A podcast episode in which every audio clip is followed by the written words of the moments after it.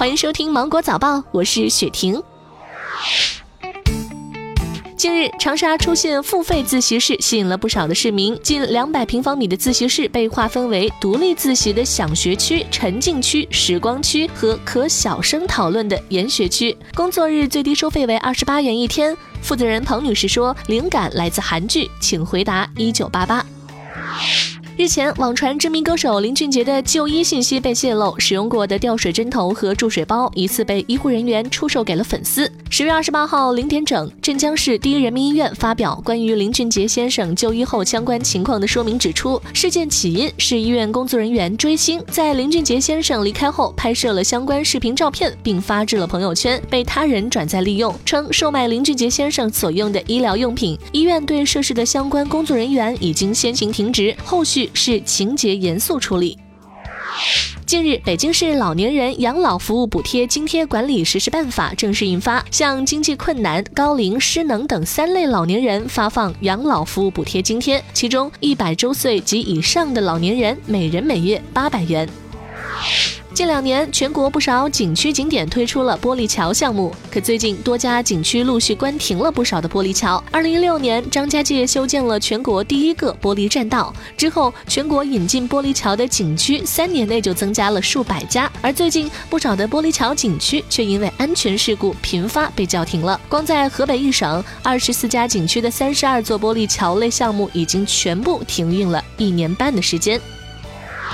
双十一将至，不过眼下许多的网友都表示被各商家的预售模式给绕晕了，因为各种规则实在是太复杂，难度堪比数学竞赛。对此，业内人士提醒消费者注意辨别商家的各种套路，例如先涨后降、明降暗涨、设置红包陷阱等。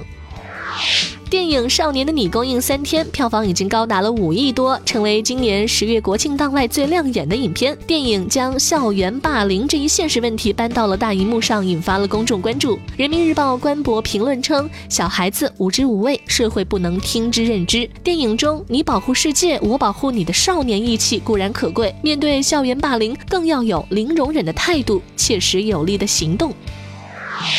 胡润研究院发布《二零一九胡润八零后白手起家富豪榜》，一百五十六名八零后企业家财富超过二十亿元。拼多多黄峥、今日头条张一鸣、大疆王涛分别以一千三百五十亿元、九百五十亿元、四百七十亿元位列前三。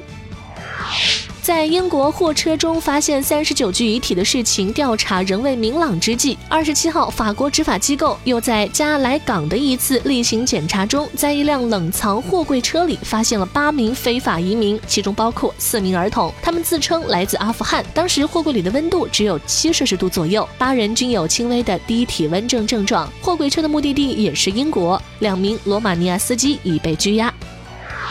国家体育总局排球管理中心宣布，六十四岁的前中国男排主帅沈富林再度出山，带领中国男排出征东京奥运会亚洲区资格赛。这是沈富林时隔二十二年再度挂帅中国男排。沈富林有着“上海男排教父”之称，培养出了沈琼、杨淼、王之腾等一批批上海籍优秀国手。至今，上海男排获得过十四次职业联赛冠军，成为国内男排巨无霸冠军球队。